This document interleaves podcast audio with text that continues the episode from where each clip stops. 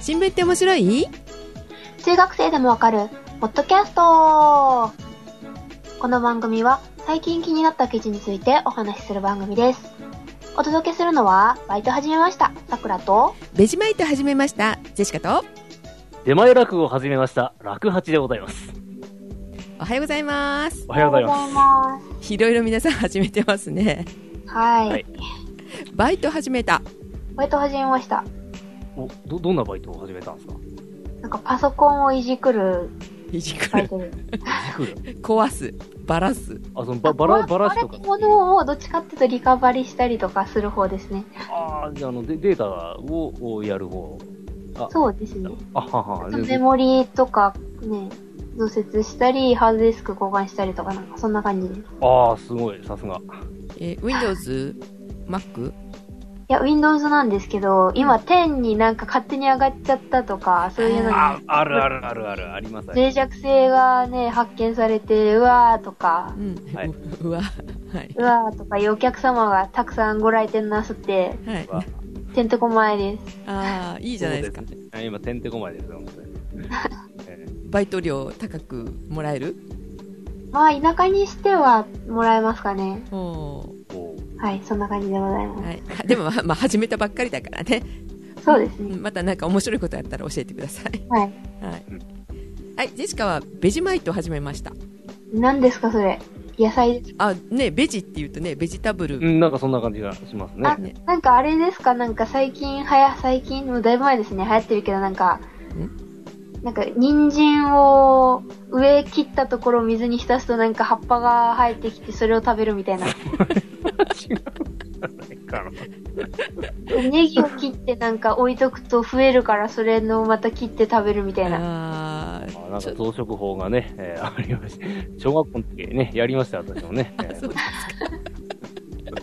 そんではなく。うん、そう そういう想像がねあのいろいろ出てくると思いますけどねあとね鉱物みたいだねってあのあの鉄鋼の鉱鉱物っていうかあの、はい。うん、鉱物みたいだねとか言われたんですが全然関係なくてですね、これ発い酵食品、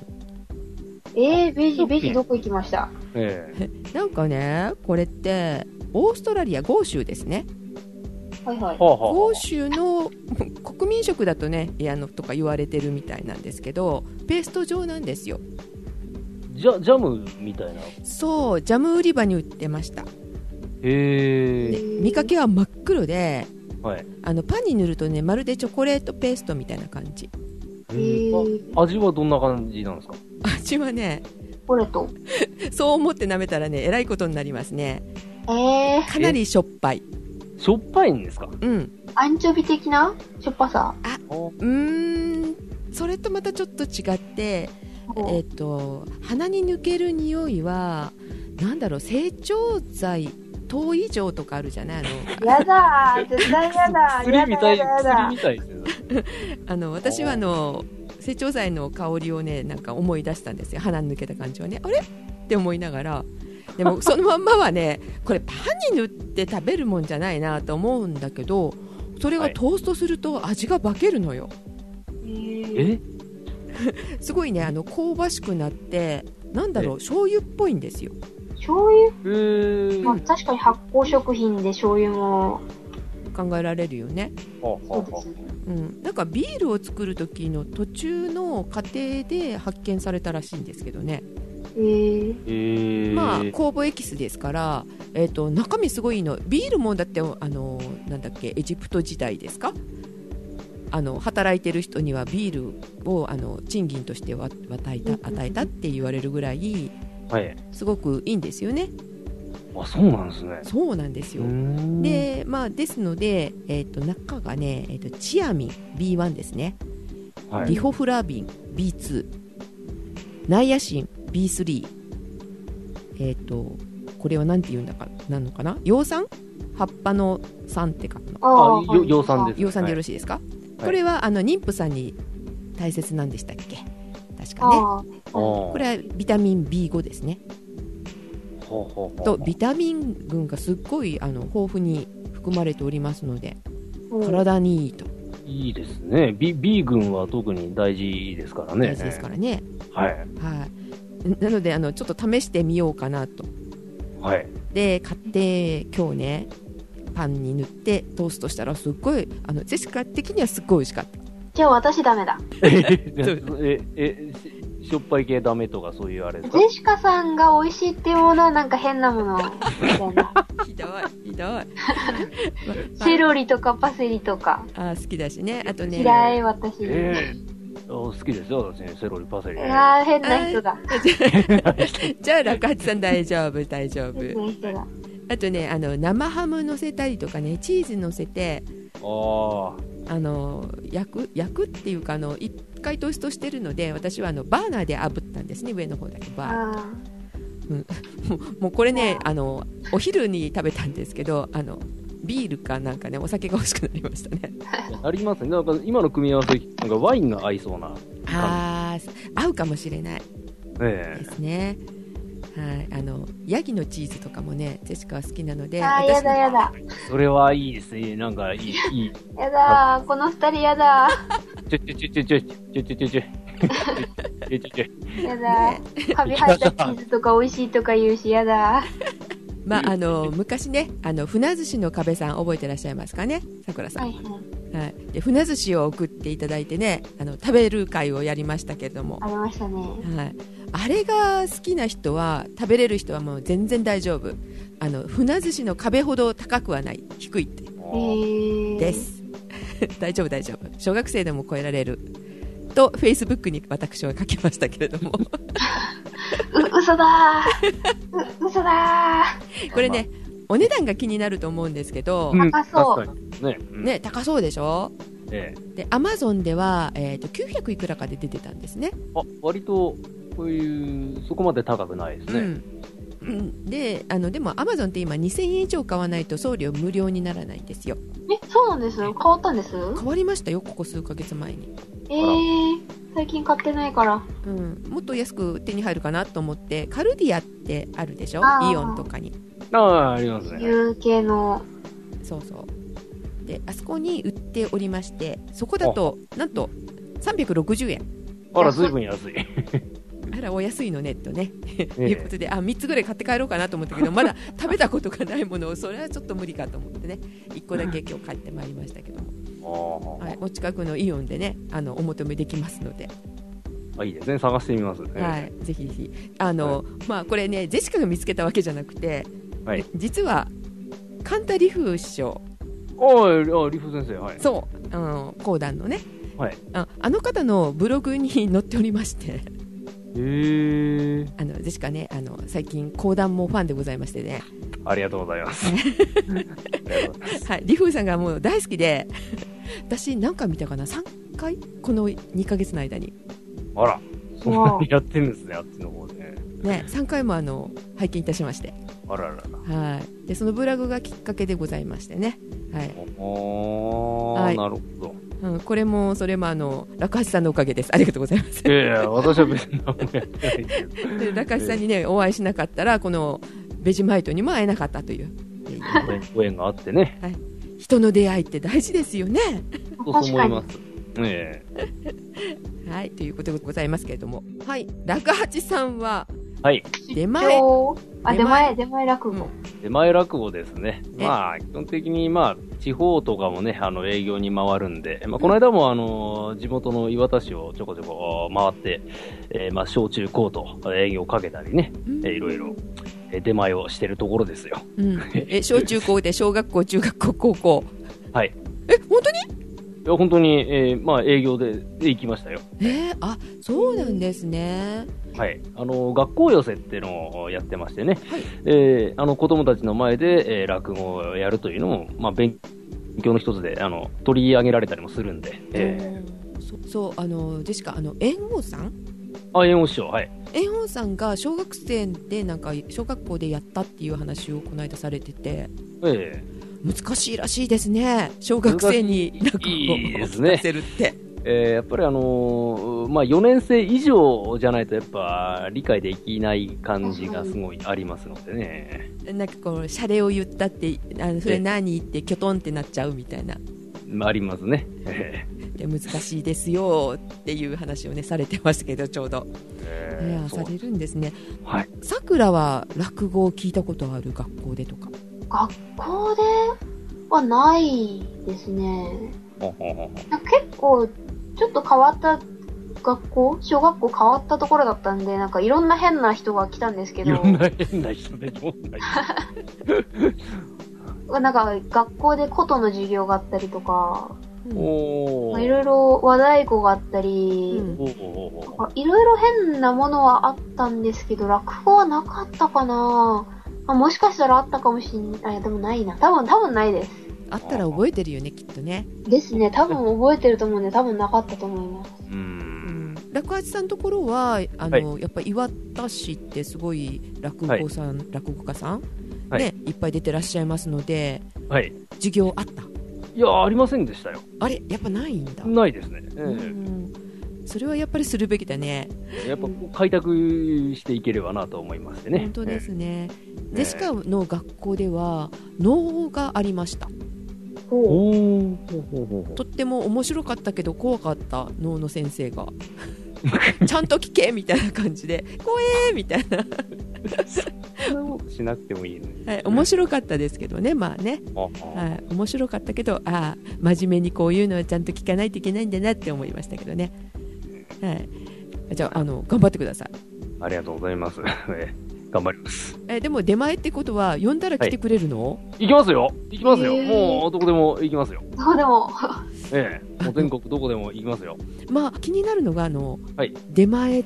取るのにいくらかかるのよちょっと気になるんですけどねああ、そこ言っちゃっていいもんなのか、ちょっと。あまあいろいろあるでしょうけど、あね、いろいろあります。まあ、要相談ってことですかね、これって。要相談で、えー、いけますので、はい。わかりました。いじゃあ、連絡先はここ、あの下に出てますからえね、ここに。下えこちらまでご連は絡。はいい。こちらまで。今、さくら指さしておりますので、ここ、ここここ。ね、ここえね。えそ、そこへ、はい。今、さくらさんがね、さしてくれてる。そしたら、あの、あれですよね、メールでもくださったら、ええもう、どこでもお行きますよで。すよね。はい。桜ジオにもあのメールくださったら、あの、ちゃんと浦川さんにお伝えいたしますのであ。、ぜひぜひ。ははい。ツイッターとかでも。あ、本当だツイッねタ。ーとかでも、ええ全然。あ、フェイスブックでも。あ、ええツイッターなんはさくらよりジェシカさんが確率かな。あ、見てるかないや、どうかなあ、まあ、でも最近ちょっと見てるかなフェイスブックを見るようになったからね。最近な。るほど。はい。よろしくお願いします。でもお願いします。はい、ということで、ということで、はい、という今こ日の話題は、スピンコントロールで知くっるてくるまくするくるくるくるって回って、3回転ジャンプそれをうまくできるようになるみたいな。ああぜひなりたいですね、それね。えあとはなんかくるくるくるって巻いて、なんか美味しく食べれるみたいな。まあなんか、それならどっちかっていうと、まだゴルフの方が、ゴルフの方がまだなんか、いい発想がご めん。もう食べ物に行っちゃうのよ、確か。何よ、まあ、そあれ。の、いスピンコントロールっていうのは、その政治家とか企業が自分に不利なこと、不利になるようなことは公表せずに、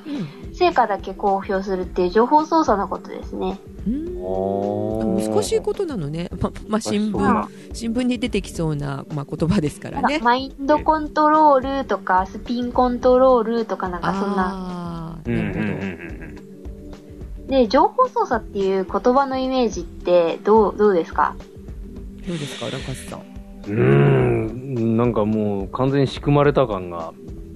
あって。ね、怖いよね。悪いイメージながんすかる。悪いことは全部隠していいことばっか流すみたいな、そういうイメージがありますけどおね。主悪いよのみたいなあ、そうそうそうそう、そんな。ああ、ですよね。ないはんか、日本では情報操作っていうとマイナスイメージなんですけど、うんはい海外では結構当然のように行われてるんですよ。うへんーで、先月、鈴木自動車の燃費不正問題が騒がれましたね。ははいで、騒がれたんですけど、これはもともと三菱自動車の度重なる、その燃料不正の不祥事が、まあ、発端だったんですけど、うんうん。で、それから国が各社、各社というか各自動車メーカーに燃費不正がないかっていうのを調査したところから発覚したんですね。燃費不正問題、三菱自動車どう、どう感じましたかあやっぱりなって感じですね、私は。またかみたいなねええあまた三菱かみたいな。ねもういつになったらちゃんとでき るの腐ってるのかなどっかみたいなね感じしますけどはあちゃんとやってる方は絶対いるはずですけどね。うえーんあ、で、ちょっと、ちょっと、ちょっとだけ話それてちょっと言い言いたいんですけど、はいなんか、うち、私の学校、ちょっとなんか美術系のことやってて、なんか自動車の授業じゃないけど、そういうのあるんですけど、でえー、教授が言ってたのが、日本の、その、燃費がこうですよって書いてあるやつを信用するなって。で、どうしても調べたいときは、海外のパンフレットを見たら、それが大体合ってる燃費だって言われてて、なんでかっていうと、アメリカだと特に、うん燃費が違うじゃないかって訴えられるんですよ。うんうんうんうんほうほうほうだからアメリカの方と日本のパンフレットで燃費が書いてあることが違ったりしてでアメリカの方が正しいっていう実際に一番近いらしいですあーえー、良そすうぎてもいけないし悪すぎてもいけないし実際に走った時の燃費が記載されてるそうですあー訴訟参の考に王なる訴訟王国ですもんね、アはメいリカね。いいこと聞いた。と思ったのでちょっと余談でしたあいえいえーはい中井さんのはい三菱のイメージって、私、あのーまあ、あの、前、あの、落語家になる前に掃除業者をやってたんですけども、うで、あの、マクドナルドのこうダクトメンテなんてのをやってましてね、うんで、その中の作業工程にエアコン清掃っていうのがありましてね。で、あのまあ、エアコンって、まあ、いろいろありますね。もう、東芝、あーそれから山陽、あと三菱ありますけども、その三菱が一番嫌いなんですよ、私は。なんで、はいですあのとにかくネジの数が多すぎるんですよ。ああ無そ駄れは嫌だしかも確かにしかも、あの、この磁石にくっつかないネジで止めてあるんで、こう、ポッポッポッポッ落ちるんですよ。あー、ムカつく、あー、ムカつくって。鉄じゃないんだ、へえで、ステンのおネジなんですね、あうれんうね。んうん、いいもの使ってるけど、でめんどくさいのねいいもの使ってるんですけど、作業しにくいよっていう。作業する側としてはっていうすみません、ちょっと、えー、えー、そんな、感情がちょっと爆発してしまいましたけど。ああれですね三菱といえば鉛筆に助けられましたね鉛筆はね、いいじゃないですか。害がないから、あれは。害がない。悪口言ってんじゃないっつうの練習用としては三菱がちょうどいいんですよ。なかなかの手頃な値段で手頃な、なんかいい品、いいというかまあそこそこの品質の鉛筆があって、うんへえ。三菱は助けられました。うんそう考えると三菱っていろんなもの作ってるよねそうですね。。ね自動車だけじゃなくはい。あで、まあ三菱の不正問題に戻るんですけど、はいははいい。あー、どうぞすみませんね。で、まあ何度も不祥事を起こしてるメーカーではあるんですけど、そそのメーカーの車を買いますか買わない買いませんね。ですよね。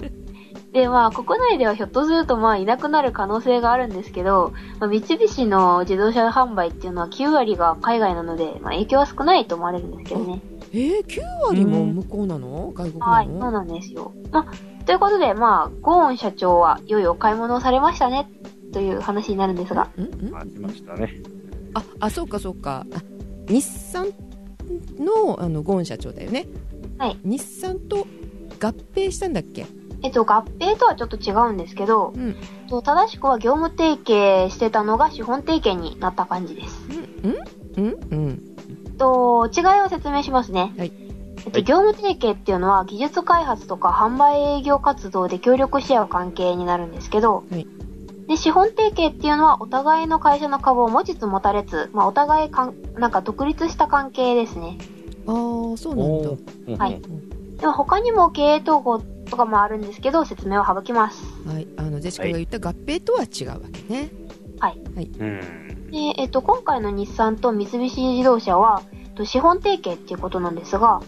うん日産がじ、えっと、三菱自動車の株式を買って資本投入したんですね。うん。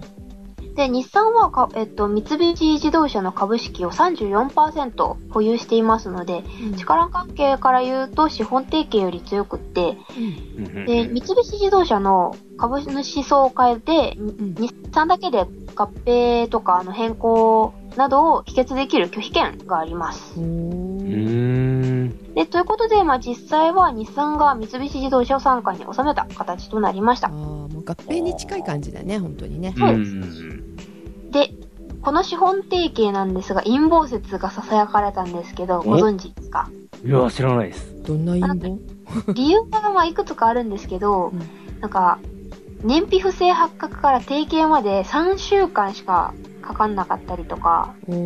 おーそう三菱グループの御三家、まあ、UFJ 銀行とか、うん三菱商事とか、まあ、重工業とか、うんそこら辺が御三家になるんですけど、そこと揉めなかった。うん、UFJ 銀行って正式名三称なんだっ菱け東三菱東京 UFJ 銀行ですね。これねいつもねあのうん考えちゃうよね東京三菱 UFJ だったっけあなとんかかねひっくり返っちゃう頭の中で何回か変わってますよ、確か変に。わってますよね。なんかなんかぐちゃぐちゃしちゃいますよね。ねえ UFJ、UFJ ってわかるけど、三菱ん東京んみたいな。 UFJ はあの USJ と間違うし、 ね、えややこしいですね。そうですねはいそれが三菱グループ御三家ね、はい。はい、これと揉めなかったはい。あー助けるかと思ったもんねなんかね、そうですね。うんなんだかんだで、ね、傾きながらも、なん趣味というかね、自動車は。うん、そうだよなんか助けられまくってるイメージ。しますよねこれどうせ潰れないでしょみたいなねそうそうそう。潰さないみたいな。どうせ助けるんでしょカッパの弟みたいな。で、あとは燃費不正発覚の告発者うんは、軽自動車の共同開発を行ってる日産なんですね。あ日産がこう告発したのはい。そうなんですうーん。で、まあ、この陰謀説に見える理由は全てつながりがあって、当然の結果にたどり着くんですね。うんうんで、まずは三菱の不祥事時期から振り返ってみるんですけどうん、でそうすると三菱自動車と日産、まあ、ゴーン氏とマスコ氏の、えっと、関係性が見えてくるんですね。ううんん。えー最初の三菱自動車リコール革新は2000年で、あその前だっけそうなんですよあ。ー私、ほぼ記憶にないで すね。あそうだろうねで、その後に2004年の2回になるんですけど、あうんうーんで最初のリコール隠しがあった2000年はゴーン社長が、えっと、就任したばっかりで日産と三菱ともに、まあ、外資の支援を受けて再建中だったんですね経営があー厳しい頃だったんであーそれを頃ってあれだっけリーマンショックの頃だっけえ違いますよあ違リーっマたンっシけョック2006とか7ですよあそっか、んじゃあその頃なんで悪かったんだろえなうんねかバープラ弾けてだいぶひ冷え込みつつあるあたりじゃないですかあそっか、うんわかんないですバブルがいつかよくわかってないんでどこあたりまでなのかうんうん。まあまあまあそこで再建中だったんですけど、はいで2002年に日産日産と三菱自動車はえっと合同出資で変速機の工場を作ったんですけどうんでこの変速機っていう車の大事な部分を協力して作るっていうのは画期的な国内自動車メーカーで初めてのことだったんですね。 へえええ。あまあそうだろうね協力しないよね普通は隠すよねお大事な技術だからねうん燃費とかも関係あるだろうしそうそううんで、三菱自動車の2度目のリコール隠しが発覚した2004年は、はいと日産と三菱自動車は軽自動車を共同開発してて、うん三菱自動車の工場で生産する契約を結んでたんですね。ううんん。ねまあ、ということで、ゴーン氏とマスコ氏の関係っていうのは10年以上前からになるんです。うんそうそうなんだゴーンさんが社長になってからもうそんなに経ってるのってちょっとびっくりしたなんか、私ぐらいの世代になるともう最初からゴーン社長みたい な。そうあかあ、そうそうそうか。 6歳なんで、2000年が。ごめんなさいねふんあそう、そんな、そんななるんだ。あそう。あ6は歳い。ぐらいだからもう記憶にない。それはないでしょうね。そうですかはい日産といえばゴーン社長オンリーぐらいのイメージですね。 そうですかあの顔が浮かぶのねそうそうそう。で、まあ、えっと、まあ、より関係が強まったのは、その2010年の三菱自動車が業務提携してたフランスのプジョーほうほうと資本提携できな、あ、できなかった頃なんですね。えー、資本的しようとしてたんだはい、らしいです。んで、当然三菱自動車としては、資本提携先に日産は上がってたでしょうし、で、アジア市場に弱い日産側としても、アジア市場に強い三菱自動車が欲しかったはずなんですね。ああうん。そうかもねよくあの海外のあのニュースとか見ると三菱のあの、ね、ダイヤマークはい。うんあれよく見るもんねうんうんうん。パジェロかみたいなもうむしろ日本での市場ってもう頭打ちみたいなところがあるので自動車業界あー確かあー海な外るほどこれからは海外とか、まあ、だいぶ前から言われてるんですけど海外市場を伸ばすしかないんですよどこのメーカーも、に。うんまあだから海外勢力を伸ばしたかったという意味で欲しかった、でまあ冒頭に言ったように三菱自動車の販売は、まあ、9割が海外なので、まあ、どの自動車メーカーにとっても海外でのその販売力が魅力的なものなんですねうんうんおでまあ最初にい言ったその陰謀説だったその燃費不正発覚から、まあ、提携まで3週間しかなかったんですけど、まあ早いよ急ね。に決まったことではなくって、その、10年以上のゴーン氏とマスコ氏の関係なら、公式の席ではないにしろ、話を進んでたのではないかという。あーーうんまあまあそうかもね。三週間でまとまらないよね。普通はそうですよね。だからもしかしたら、なんかちょいちょい話が出てて、みたいな、だったかもしれないです。うんシャープ台湾のあの電機メーカーとあありましたよねわかりましたね。ねあれもだってもうまとまるかと思ったらまとまらないみたいな何年かかかってる感じだもんね、ですね。うん、それが3週間でってやっぱ早サいクよッねと、こんな大きいところがね、決まるわけはないでしょうっていう。うんうんううんうんうん、んまあで、あとは、あの、三菱グループ御三家と揉めなかった件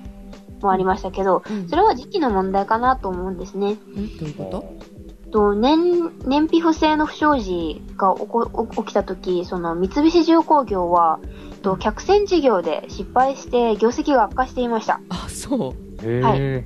で三菱商事は商事で、えうんっと資源安で初の赤字に転落していましたあーあそうだね、、はいろいろとねあの石油も関係あるのかな、ありますかねうんまあであとは、まあ、三菱東京 UFJ 銀行、うん、まあ、こちらはマイナス金利の導入であーマイナス金利ねもちさいょっと最近ねそれで大変だもんね金融会社はね、だから助ける余裕がなかったのではないかという憶あ測をーなるほどで、まあ、ちなみに、その当然三菱グループが不祥事に助け舟を求めると思ってた株式市場は、まあ、好意的に受け取ったようで、資本提携公表後は、三菱自動車の株価は、まあ、前日比16.1%のストップ高だったようです。ああ本当なら下がっていくはずだもんねそうなんですね。ねまあ提携したとしたってさすごいねスストップ高だったんだ知らなかったで、ここからが本題のスピンコントロールなんですけど、はいはいで、この燃費不正発覚の告発者は、軽自動車の共同開発を行っている日産だったわけですが、うん被害者となるような情報をコントロールして、その自社の不利益を利益にするチャンスに変えようと、短期間でいろいろ画策してたのではないでしょうかと。おーそうだねもとも先ほど言ったように、日産は試合市場に強い三菱自動車が欲しいんですよ。うんまあ、だからうん、好きなわけです。なんで高級なん、何がっていうと、不正発覚すると、まあ、株価下落するじゃないですか、普通。うん当然ね当然。で、そしたら三菱自動車が安く手に入るわけですよ。うんうんうんはい株を持ちつ持たれつでこう持ち合うもんもんなんで、あー株を買えるよね安くでねそう安くで買えるということでです。でもしかすると、その2度あることは3なる不正などないか調査してたかもしれません。うんうんまあ、知れませんが、まあ、業務提携先として調査するのは当然と言えますし、うんでその負の材料を、まあ、いつどう発表するかは企業トップのその力量が問われるところです。うーんあーじゃあこれは陰謀であのふ不正しているように見せたとかそういうのでもないしっていうところだねなく、もし分かって、その、普通に公表とかバレてしまったら、うんね、日産も被不利害益。そうだよね被害だよね、ううんはいうんなので、これを利用して、うん、それをコントロールしていったっていうのがこれから説明してくれるわけね。はいはいうんうなんかん日本報道では、したたかと表現していたんですけど、海外では常識なんですよ。うんうんでお海外の例だと、その、ポルシェとフォルクスワーゲン。はいあの、売上がこういう強調だった、その、ポルシェがリーマンショックで財務悪化して、ライバル関係だったフォルクスワーゲンが提携しました。確かにそんな悪いイメージではなかったよねあの時はね。はいまあ、そういう感じです。はいで、さて、まあ、燃費偽装発覚後は当然三菱自動車の株価が暴落するんでそすがうい、やいくらで買えたのそうそれ気になる。そうなんです。そこ、うんそこですで。ここで資本提携できる時期が整うんですが、うんその発覚前日の株価864円でした。はいはい。で、日産の株三菱自動車の株式の、えっ、と、取得額、さて、 600円600円。中井さんは、 500円。競りみたいですね。 400 468円52銭でした。おおーお、うんそんなに下回ったんだ半分まではいかないけど、ほぼ半分ですね。6割ぐらい。そうだねそうですね。はいははい。えお安いのねってセールだね本当ね今が買いみたいなもうい。で一声そんな感じで競りですね、本当にね。ねそうですね。それはちょっと不正してもらってあの立ち直るところを、ね、狙いたいよね株買う普通に買う人だってそう思うよね、そうですね。うん、ましてやねえ何億出したのか知んないけどえ30何パーセントも買ったわけでしょさっき言ってたけど、はい。ね、すごい投資だよね、まあ、例えばいくらか分かんないけど例えば500億出さなきゃいけなかったのが、ね、300億ぐらいで済むってすごいよそうねですね。うーん。まあ、規模を大きくすれば、そうですね、その差額はもまあ、う。でもそうなりますもんね。うん、そういうことだよね、資本は提い。携って言ったらね、で、まあ次は資本提携発表をどのようにするかっていうことなんですけど、まあ準備としては、えっと、三菱グループにも根回しをしたでしょうし、菅官房長官に説明するために首相官邸にも訪れているようです。うんうん。で、この菅官房長官なんですけど、と正式発表の後の会見では不正に対する批判より、えー産業の競争力強化とか、うんと地域経済の貢献の面での期待があると、まあ、表明しているんですね。菅原さん菅菅さん、はい。菅さんだよね菅義偉官房長官うんうんです。で、えー菅氏の、まあ、選挙区は日産本社のある横浜なんですけど、うんで、その、まあ、神奈川の2区、うんで、しかも自宅は日産本社のご近所なんですよ。へえで、さらに、三菱自動車の関連企業、えっ、と、うん雇用者が約1万4000人ぐらいいるんですけど、でそれが集まる岡山県は安倍政権の、政権を支える、えっと、加藤勝信氏、一億総括担当層のお膝元なんですよ。あーこの間ねニュースでやってましたねそれねおはいその関連企業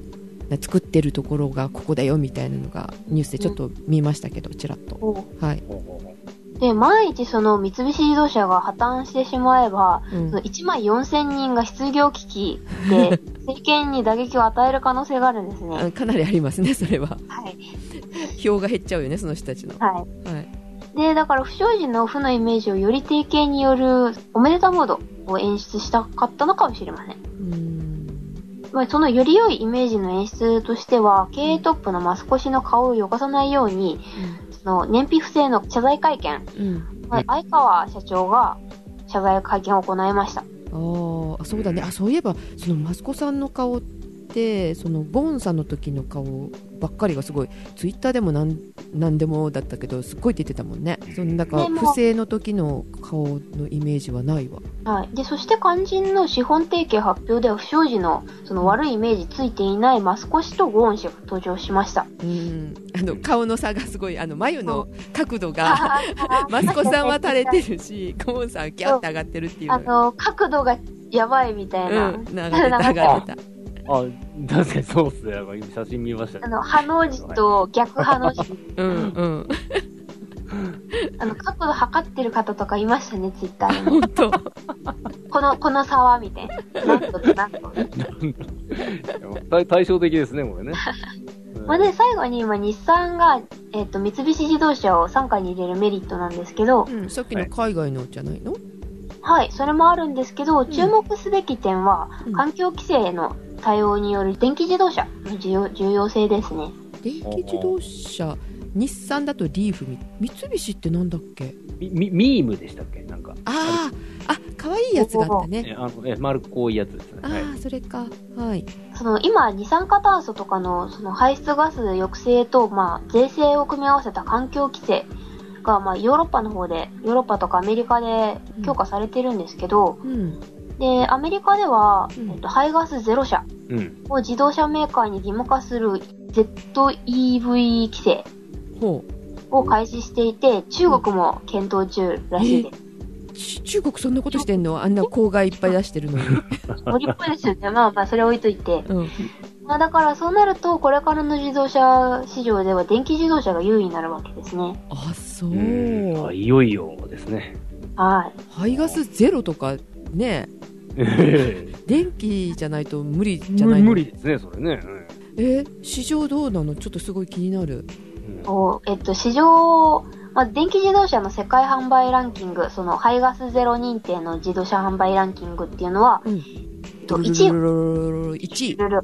1位から、ドゥルルルですかね。 一位かなあ下からいく下からいあ、く下から行きましょうか。ドゥルルルルルルルルルルル。第6位。第6位。 6位からえかっと、1万台以下。はい、 BMW、フォード、ゼネラルモーターズえ BM とかも作ってんだ電気自動ら車しいです。んで、第5位。ドゥルルルルルルルルルルルルおうまい三菱自動車2万4000あ台です。一挙に上がってる倍以上じゃないはい。へ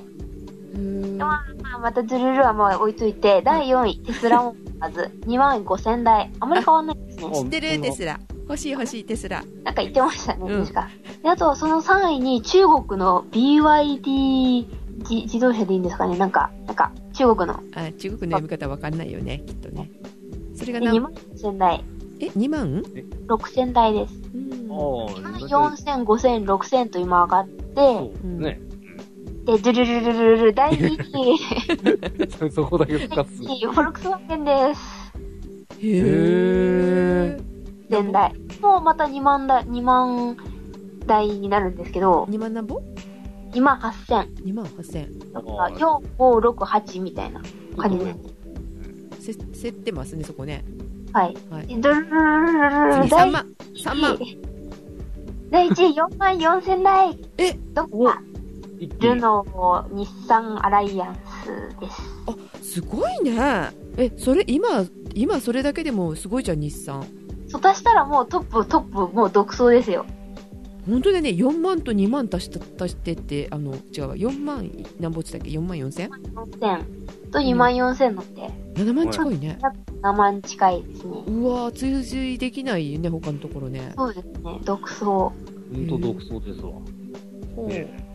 もう3 2、3、4を足してやっとどうにかなるぐらい。ぐらいああそうだねそれはすごい、はい。だから世界最大の電気自動車メーカーになるんで、うんまあへ強いですよね、という話で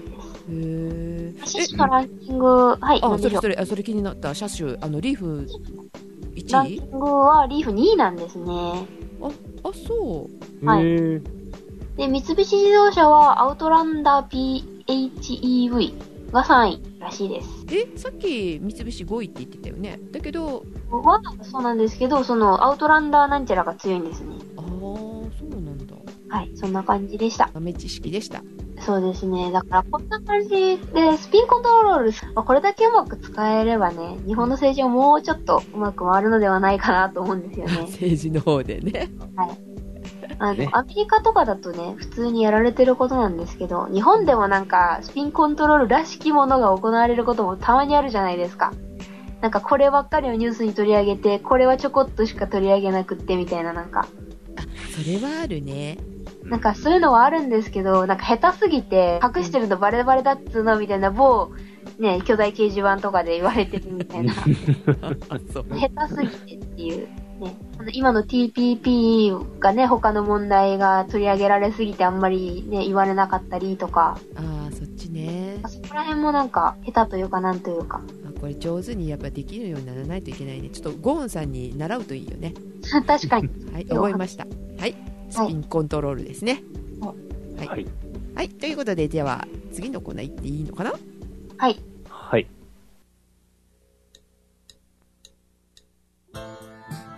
ねえねえ知ってるニュースフラッシュのコーナパチパチパチパチパチパチパチパチパチパチパチパー。チル。ルルルルルル。 まあ、せっかく一緒に撮ってるのでじゃあ3人で行きましょうか高橋さん何かありますかはい。えー、な、な、な、な、なんか、なんなんかかあります。はい。 なんかああるのー、あります。えー、異世界落語という、まあ、小説を見つけましてね。えー、異世これが、まあ、ちょっと気になるところです。異世界落語はい。 えどんなイメージかなさくら私めっちゃ宇宙人が出てきたんだけど、あ頭のー中。確かに。私も、あの、ちょっと頭、想像力が足りないも んで、あ、どっちかっていうとなんかパラレルワールドみたいな。あね例えば一緒だけど、並行して走ってる世界のなんかどっかに、なんか、落語がない世界と落語がある世界でどうのこうのとかなんかありそう。ーあ落語が生まれた日本の世界の話となんかどうのこうのみたいな、なんかどうにかしてください。えーいいです私の想像力ではこれが限界です。ーはいえ、どういう 話えーまあ、すみません。私もあの、30分前に買ったばっかなんで、まだ読んでないんですけどなんだと、なんだと。ええ、すみませんね。あの、まあ、ざっくり言うと、要はその異世界の剣と魔法の世界に魔族と戦ってるのに滅亡にえー瀕してる世界に、えーこういろんなものをこう召喚するえーというのこでね、そこで侍忍者、力士、いろいろお召喚されるわけ、中で、一人落語家がこう、お召喚される。えーそういう話。はい。え、それ世界を救うために召喚したのに、落語家さんが出てくるってことそうみた落いな語。で世界を救う話ですかそうなんです。ちょっと読んでないんでね、わからないですけど、なんかお、ちょっと面白そうだね。面白そう。ねええ着眼点がすごいいい。ねえ。へーどなたが書かれてるんですかはい、これは、あの、スジャク慎吾さんという方が、あ、はいお名前もまたいいですね、スジャクさんって。で、あの、まあ、挿絵に、えー深山不銀さんという方が、うんうんえーで、あと、まあ、えーかんえー落語の監修として、えーまあ、落語協会のお柳家京太郎師匠が監修しております。ほはい。う最近落語を聞き出したので全然わかんないんですけど、い柳家京太郎さん。はい。柳家京太郎師匠はもうめちゃめちゃ売れてるう師匠で、本当もうチケットの取れない、えー落語家としても有名なあ方なんですよ。へーあの、ね、私も一度だけ、えー仕事でご一緒させてもらったことがありましてね。うんあのーうんいいですね。あの、やっぱ、うん講座のまんまで、あのーすごい痛風持ちなんですよ。えーそう聞いた。はいあ。プ痛リン風持ってるんですけど、えーあのービールをガンガンガンガン飲む 方で。ダメじゃえープリン体のあるものダメじゃないですか。そうなんですよプリンね。体フリーを飲まないと。そうですね。そういうの飲まないといけないのに、バカ野郎こっちはもう1年2年の痛風じゃねえんだ。15年付き合ってんだよ。余計まずいですよ、そ れは。ね豪快な師匠ですよ。豪快だ。後でいたたたたってなんでしょえーね風が吹いても痛いって言うんだからね、痛いのにすごいね。あとても大好きな師匠です。あ、そうです か。それちょっとまた楽しみですね、そういうのもね。はい。分かってあの読むと。 はいはい。私はすごいざっくりしたところで、そんなあ感じでございます。はい、これは、えっ、と、アはいマゾンで買えるんですかね。アマゾンで買えます。はいい。ヒーロー文庫ですね。えー、アマゾンで買えます。えー、626円ですね。えー、5月30日発売でまだ出たばかりなんで、え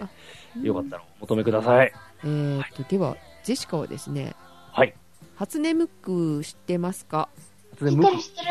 初音ミクですね。初音ミクって言った今。知ちょっとままめらなかったかな。 えっと、初音ミクですね。知ってますか知ってます。まあ、日本でもう今はもうみんな知ってるよねっていう感じだけどさ、昔はね、はーみくきんもーとか言われてたのにね、オね。タク扱いだったよね。そうん、でしたが、はい。今、メキシコですっごい大人気なんだって。メキシコですかいや、なんか、定期的にどっかの国ですごいブームが起きるなと思ってミク。あーなんか、一瞬で湧き上がる感じ、うフんァンが。やっぱびっくりするんだろうね。多分、衝撃的なんでしょううね。ん、で、そのライブがあったらしくってさ、はい。ほうほうもうね、それがちょっと YouTube での載ってるから、機会があったら見てほしいんですけど、はい。もう異常なほど盛り上がってて、いやいやいや、これ人間じゃないから、 で落ち着けみたいな感じだけど、えーでもそのライブもすごいんだけど、新聞も一面に載ったっていうね。え えええ 自分に乗るようなもんかな。まあ、バーチャルアイドルとしては、まあ、画期的だし、ねえ最初挨拶のところがミクの声であのメキシコの言葉でやってるからお何言ってるか全然わかんないんだけどあだからあじゃあ歌もその向こうの現地の言葉でやってるのかなと思ったら日本語で歌ってましたそれわかるんですかね、それ、ね。わからないでしょうねわからないけど、可愛いがもう正義ですよ、もう。うんそこは。ああ、なるほど。そういうあれか。可愛い人がね、もう動いて歌ってたらもう、もうそれはそ、そそれだけでも、ね。 うんだからメキシコでもさ日本語を上達する人が増えるんじゃないあ間あ。違日本の漫画でね、覚える人とかね。いねアニメのファンもこう増えてくるかもしれないうなと思っんて、ですね。えっていうねあのちょっとミニニュースでございましたけれどもーはい。はいあとですねもう一つほいほい。ナチスの暗号機がネットで競売されました、ほう。はい、eBay でね出たんだけど は欲い。しい。欲しいよ欲しいか欲高しいい。ぞ高いぞ、えっと、ヒトラーが、えードイツあの軍のね、えー幹部と通信用に用いた暗号機っていうことで、えーこれね eBay で出たんですけどおいくらで出たでしょう高そ高う。もうそさう。高いもうなよん決まかってるじゃない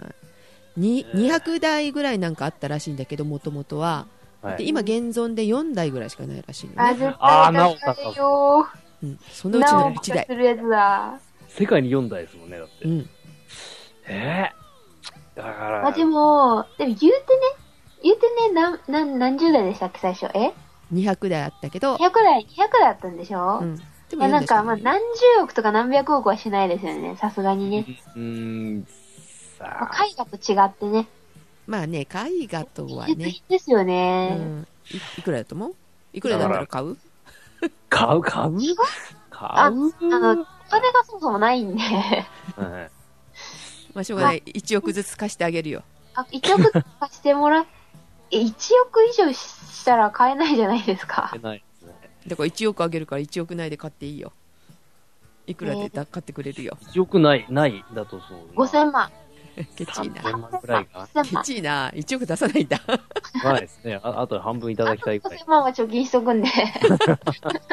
そうですね。そうそうそじゃあいいよあの3000万と5000万で売ってあげよう。はい。やった。けど、うえー、っと9.5ポンド、え、いくらですえ1000いくら今度だいたい1500円ぐらいえ、え、えええ、買うんです4けど台、。4台ですよね。あ、私のバイト代1時間ちょいぐらいなんですけど。お安いですねえねびっくりするねあ、むしろ買う。え、なんで買えちゃうえ、バイトも全然買うんだけど。ねななんでかびっくりしますけどねなんかね無造作になんかどっかの納屋からあこう出してきたらしいですよあの取りに行ったらえ、なんか、あ、あれか、あの、たまたま出されてて、あんまり人が気づかなかったもんで、こんな値段になっちゃったみたいな感じですかそうね。かもしんないね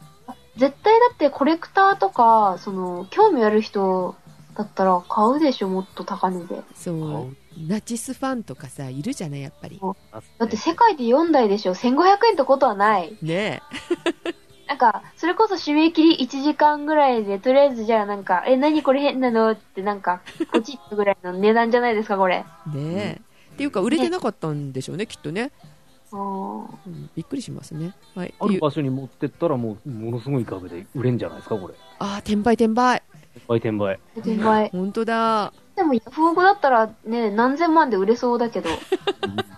うんうんあるじゃないですか、ヤフオクで何千万とか、億とかなんかそういう値段の。ねありますねいや、奥で奥ってのはなんか、買う人いるんですかね、なのね。どうどうなんでしょうはいということであのねいい,、はいい、いよ3000万と5000万で売ったありがとうございます。はい暗号機といえばさくらさんなんか映画見たんだよね前ねイミテーションゲームですよえっとエニグマだったっミニゴアですよけ、ね、大好きなカンバーバッチちゃんが出るやつですよねベネディクト・カンバーバッチちゃもうめっちゃ良かったですよ、もう、もう、もんジェシカまだ見てないのよもうレンタルで出てるけう。めっどちゃいい、めっちゃ、もうめっちゃですよ。ああ、ずいぶん感動がね、え伝わってきますけども。はいいや伝わってくるか なんか言葉が少なくって、めちゃめちゃ、めちゃめちゃめちゃめちゃでしためち。ゃめちゃ。はいはいはい。うん、え落八さん見ましたああ、まだ見てないですね。エニグマと天才数学者の秘密っていうサブタイトルついてますけど、 はいうんさくらさん、これどんな話大体えっと、ざっくりいいよ。見る人がいるんだから、ネタバレ嫌だよ。え、だからベネディクト・カンバーバッチがかっこいい話ですよ。なんかもう、もう、あのなんか主演男優賞、ななんかで賞取ったんですけど、うん。へなんーかなんかの賞取ったんで すけど、もうよくわかるな、これ。はい。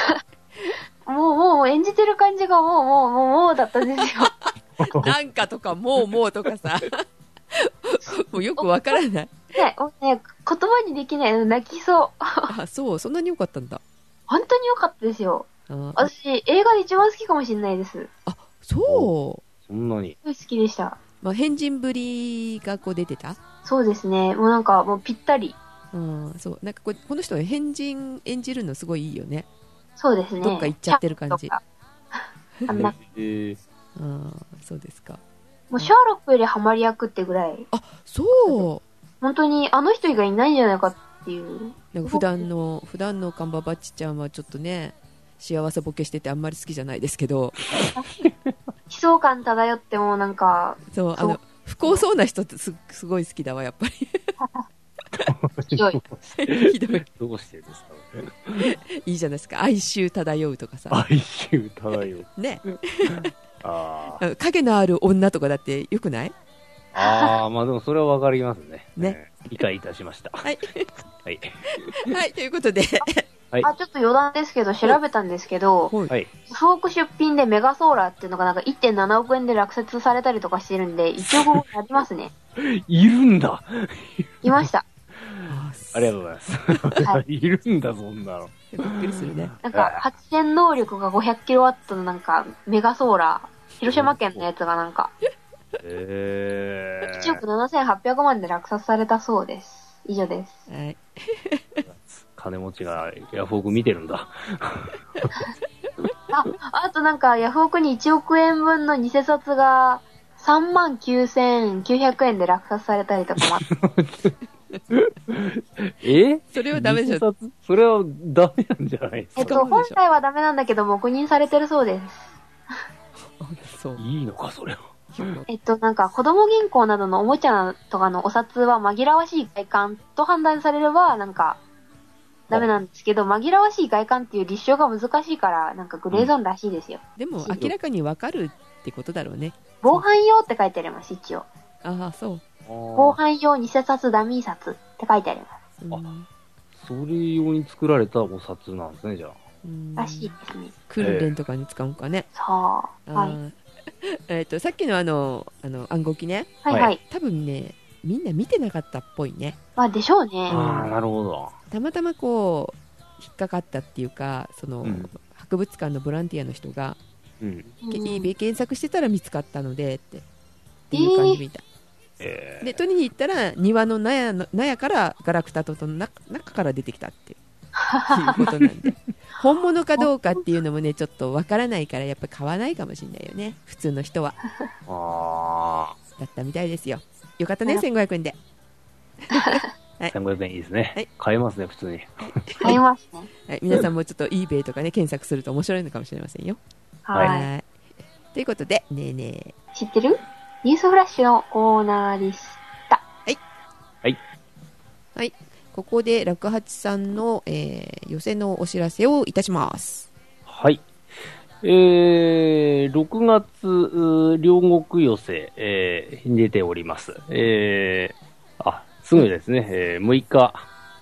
6日月曜日に、えー6時開演で、えー両国寄せ出ます。はい。 6月6日ですね。ということは、私が、もう今日は、えーもう日曜日になっておりますけどね、今日中にアップしないといけないっていう。あー苦しい やめましょう。うん大丈夫、大丈夫、大丈夫。ですか。えーで、あとは、えー6月18日土曜日、えー1時半会場、う2時開演で、えーうまい話と美味しい膳というサブタイトルで、春雨や風子姉さんと、お私、三遊亭楽八が、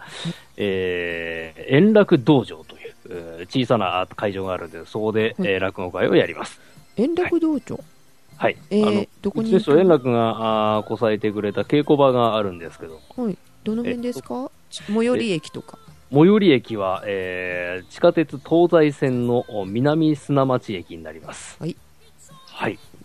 まあ、東京の方だったらわかりますから大丈夫かな。ね、ははいい、多分わかります。ええーごご予約で、えー1200円、えー当日1500円。えーあとは、まあ、懇親会がちょっとね、えー飲み放題付きで、まあ、3500円ということになっておりまえす。ー楽しいの、い、いなはいえー、とじゃあ予約するときには連絡先はどちらですかね連絡先、えーもう私のお携帯電話で、えー大丈夫なので、えーここで言っちゃっていいんでしょうか。えーままずはじゃあツイッターかなんかに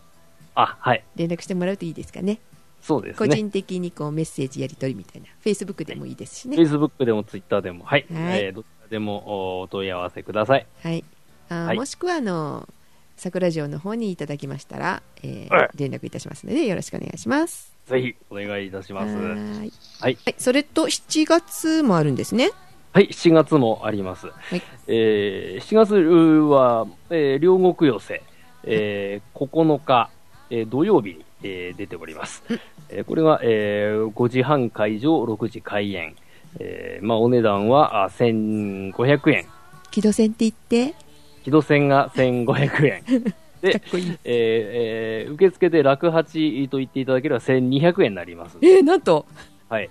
なんと300円引きになります。すごい。ははいい。はい。はいえであと同じ両国亭で、えー7月20日、はいえー会がありますので、うんはいえーこれはあ私以下のお後後輩の前座たちと一緒にやる会で、ーえーちょっとワイワイやろうと思っております。えー同じくうーあ、これはちょっと時間がちょっと遅くなりまして、えー6時半会場、7時開演、えーこちらは1000円でやりますので、あはい、お安い。はいお待ちしております。はーい。ぜひ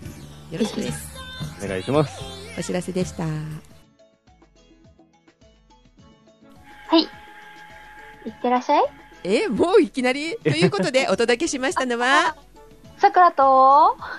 ジェシカと落八でした。それでは皆さんいってらっしゃい。え、あーフライングいってらっしゃい。いってらっしゃい。グダグダ。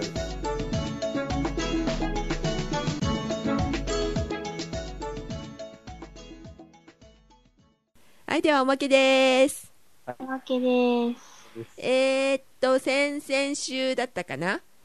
鈴木寄せに行ってきました、岩田のあ。りがとうございます。はーい。楽八さんが出てました。はい、ありがとうございます。楽楽八さん目当てでね、もちろん行ったんですけど、うんえーそう、あのーはい喫茶店みたいなとこでしたね。そうですね。おしゃれなところで、私も初めて行きましたね、あそこへ。うん、で、何人入れるかなちょっとパッと見た感じは20人入れるか入れないかみたいな感じのとこでしたが、そうですね。えーでねまあ、机も置いてありましたしね。そうですね、机なくしたらもっと入れるんでしょうけどね。ですね。えうーんえーっと1時間以上前に行ったんですけどもはうい満席なので、ご予約がなかったらお断りみたいな感じでしたよへーりがとうござ満い員御礼もうギュッギュでしたああ、もうこれはね、カフーアニさんのね、あの、ネーミングですよ。もういや楽八さんのでしょいや、私はイケメンイケメン2人出ましたからねありがとうございます。こ元亀治さんですかはい。えはいカフーさんになられーえてーこの5月1日から、えー、真打ち昇進しまして、えー、亀寺改め、えーカフーというふうにえーめでたなりました。めでたい続きですよね4月が楽八さんだったでしょ、そうですね。ねえ続きで。うん、カフーさんが5月でしょすごいですよねはい。あーでそのお二人のお話を聞き最後にちょっとあのカフーさんともお話ちょっとね、えーさせていただきましたけどはい。まあ面白かったよさくらさういいなーんいいでしょうなんだっけえーっと電電校舎じゃなくて全財校舎あ全全在校舎。 はい。全財校舎っていうあのお話だったんですけどねカフーさんはえで最後にですねあの楽八さんははいカッポレを踊ってくださいましてーはい。頭に天井に 天井に頭をつけながら天井に頭をつける、つくぐらいのね、高さののテーブルの、1メーター四方のテーブルの上で踊るというね、えーなかなかドキドキだな、あっれたねでした。はい。はい、初めて見ましたよカッポレそれやります。知ってるさくらわかんないです。なんでしょう、それ。カッポレってなんかあのカッポレカッポレ甘茶でカッポレって私出てきちゃうんだけどあ、なんだっけうん、なんか聞いたことある。なんだそれ。えーまあ、あの寄せの踊りでありましてね、その、まあ、一番最後に踊ったりとかっていうのはよくあることで、ではここで立ち上がりまして、寄せの踊りをみたいな感じで、あえーやるのがあるんですけどね、うんまあ、その中で、えーまあ、かカッポレやりましたね、たえーえなんかそれ意味があるんですかカッポレってカッおポ祝いレ事あのどうとうか、ーんまああのーまあ、ざっくりなんですけど紀ノ国屋文左衛門って人がこのみかんみかんを運んできたよっていうことで、まあ、喜びの歌を表したうんとこなんですね、うんそういう、まあ、調べていただいた方が早いです。そうな調んべですまねした。なるほど。紀ノ国屋さんと関係があるんだ、ええ、なんかその、要は、嵐の中を越えてみかんを運んできてくれたことに対しての喜びの歌みたいな、ざっくりりそんな感じですね。あそうなんですね、はい私紀ノ国屋あのさんって言われてもピンとこない普通だったらきピンとこないんですけど今はい日たまたまですね、あのはい講談もテレビで見てま して紀ノ国屋さんの、ずずいずいぶんハマっちゃいましたね。ええははまっており ます朝なんか4時ぐらいからやってるやつがあるんですね土曜日ありますね、はい。うんあ、早っ。4時。うん、そう NHK でやってんだけどさあれを録画して、まあ、昼間見てたんですけどねあその時にあのあ紀ノ国屋さんって最初はあのみかんで儲けてその後材木問屋になってみたいなで、はいそれからこう廃れていく話廃れた後の話だったんですけどね騙されるみたいなううんん、 2代目がね騙されてみたいな話を聞いてましたけどその方が関係あるんですねはい。初めて知りましたでその後ですねはい。ジェシカあのあのももちろん落語も好きですよ中地さん はい。ですが、こ はい講談に今ハマってて、はい。えーその翌日ですね、えー藤田邸っていうところで寄せがありまして、はい。ありましたね。えそうそこにはあの中橋さん出てなかったのよさくらちゃんほうほう。はい。あの、呼ばれませんでした。おー。よあれでで呼ばれてたらでも大変なことになってたと思いますえ、そうですかほんまにだってね人数が5人はい。 5人であ結構ねあの長いことお話しされたんですね皆さん頑張ってあーなのでるほど。うんあの休み時間がちゃんとあったんだけどななんていうの中入りあ、中入りですね。中入りがあって休み時間あったけどめっちゃ疲れたもんあの夜の部に行ったんですね昼の部だったらもうちょっと元気かもしれないんだけどはい。終わったの何時だったかな結構長時間でしたよきつかったですよであそれで落八さんが6人だったらもうちょっとあの死んでたかもしれないあ、それはいない方が良かったですね。えーいなくて正解でし たね。いやそういうことでもないでしょうけどね、は あ、あえっ、とその鈴木寄せの後にあの藤田で寄せ、はい。もう行ってまいりましてね、いいですね、あの岩田はあちこちで寄せがあって、ありがとうございます。おかげさまでね、もうジェシカさんがお越しいただけるんで、もう盛り上がっちゃって、もう。いやいやいやいや、違うでし ょ、誰も私のこと知りゃな本い当よっかえーまあ、ぜひ、さくらさんもね、どっかで見に来てくれればなと。むしろそっ桜ち来行きたらまますたよ。倍になりますそうですね、倍になり、ね、一人が二人なら倍ですから ね。ていう、そうだね、そっちの地方とかもやるのかね、えー、聞いたことないんですけあの、ど。ぜひ、あの、学校のね、先生に、あの、落語家いるんですけど、どうっすかつって。はい聞いておき ます。学祭とかで。あ、学祭、学祭行きたい、学祭行きたい。ああ、いいね、えだから行かないけど、学祭。ええあ行かーないです。えーじゃああの、講談もお願いよ、そして私も見に行くよ、ええはい。学祭はなんかね、うん、参加する人としない人の差が激しいみたいな。ああ。でもそうまあです学校によるんでしょうけど、うちはなんか、あんまり、積極的に参加するのはサークルの人たちはさ積極的にするけど、うんうんなんか引きこもりが多い大学なも ので、なんか行く人と行かない人の差がね、ああ、なるほど、ね。他の大学の方が賑やかだって地域の人は言っています。あ、なるほど。そうですか、ああ、行ったら行ったらすごいなんか講座で滑りそうな感じが、あープンプンしますね。な んか、誰も笑わないし。それ辛い。怖いな、怖いな。来ますまあ、えーあの、修行に行きたいと思いますね。修行にあああえてね。ど、どうやーっつって。はい、ここでですね、あのはい落八さんに質問です。あ、はい、な、なんでしょう。はい。えー、落八さんあの落語を始めたの割と遅かったよね遅いですね。はい。その30はい。ん 30?、はい32ににから始めたんで、はい。あ32からですかそうですよ。じゃあその前に何かしてたさっきあのねネジがっていう話してたからはい。あの三菱の話してたから、あーまあその仕事もされてたんでしょうけどはい。ずっとそれしてたわけじゃないんだよねそうですね。まあ、それは並行して、バイト、そのバイトと並行して、あの、まあ、劇団、移動劇団をやってましてね。うんえー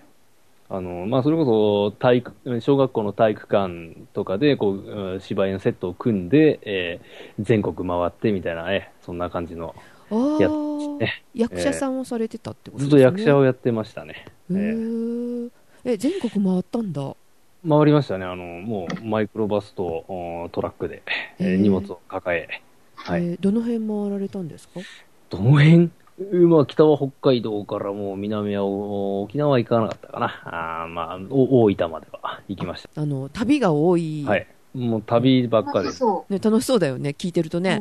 えーまあまあまあ、割とね、過酷なね環境ではあるんですけどね。うんあのーまあだから、例えば、まあ朝6時に起き、6時に小学校の体育館に入って、3時間かけて仕込みをして、うんでそこから1時間半の公演を2回繰り返すので、い1、2、3年生、えー、4あ年生に分かれて2回やってあ、そうで、その後にえー汗だくになったら、あじゃあバラすぞ、おらって全員バラしてうん移動するっていう、それで1日1万円っていうね。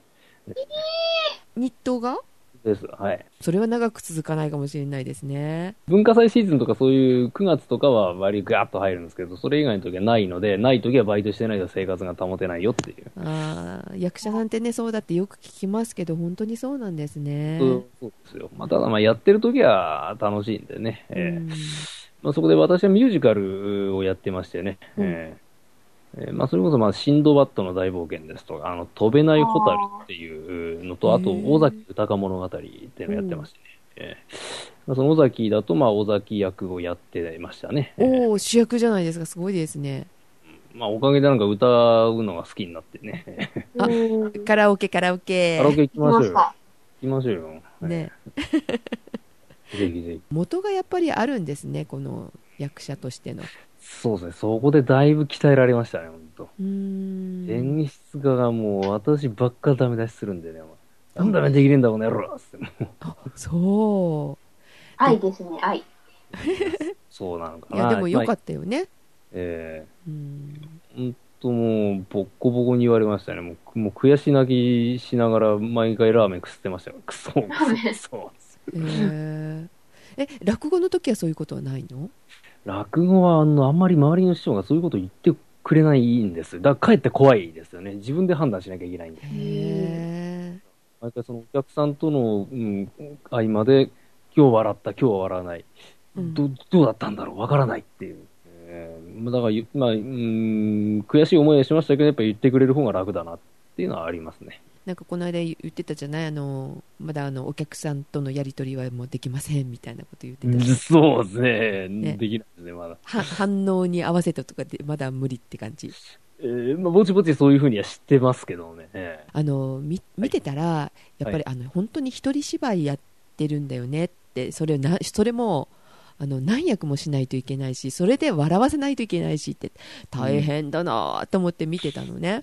はい最初の時がそうだったのかなであーまあ、役者さんやられたっていうのをちょっと聞い聞いたっていうかプロフィール見てたからあそれがないと無理だよねって思った、あーうん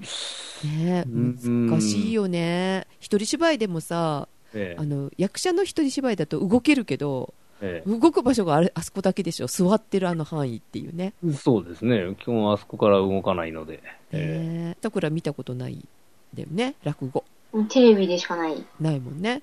もううん本物見るとねやっぱびっくりするよあの空間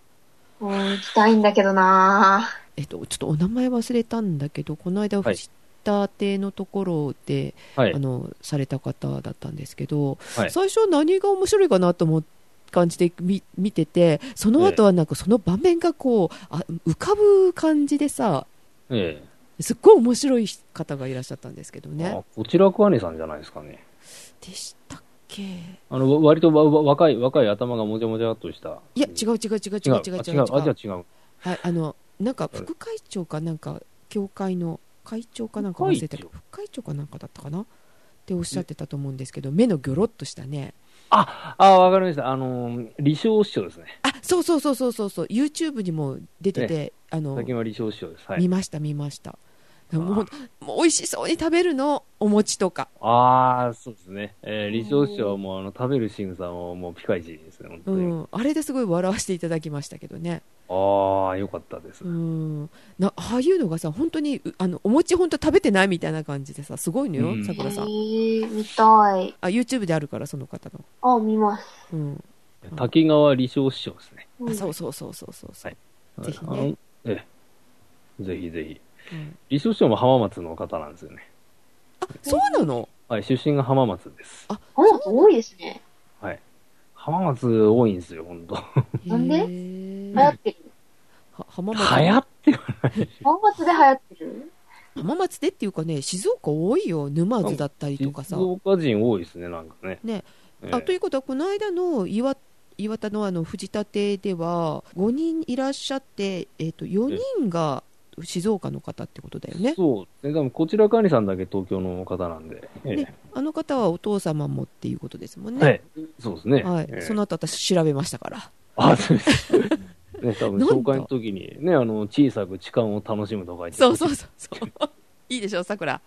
聞いてた今どうい小うことさく小さく痴漢を楽しむって書くのだからどういうことで、こちらが、まあ、名前の紹介の時にね、えー、じじ字 面がね、そういうふうに紹介するんでね、あれはもう鉄板ですね。うんえそうで若い方なのすごい、ーえ子供みたいな顔してたもの、ーまあ、27ぐらいじゃないですかにうね。ん、でしょうねえでー若い16ぐらいから始められたってえうんでこの人え面白いなってこの人って思ってちょっと調べてえあいやあ東京の方の今あの、あの、イケメン落語家でテレビとかの取り上げられて、今、バリバリ売れてる兄さんですよ。ああですねなんかフェイスブックもご自分がフェイスブック立ち上げたんじゃなくてファンページでしたからね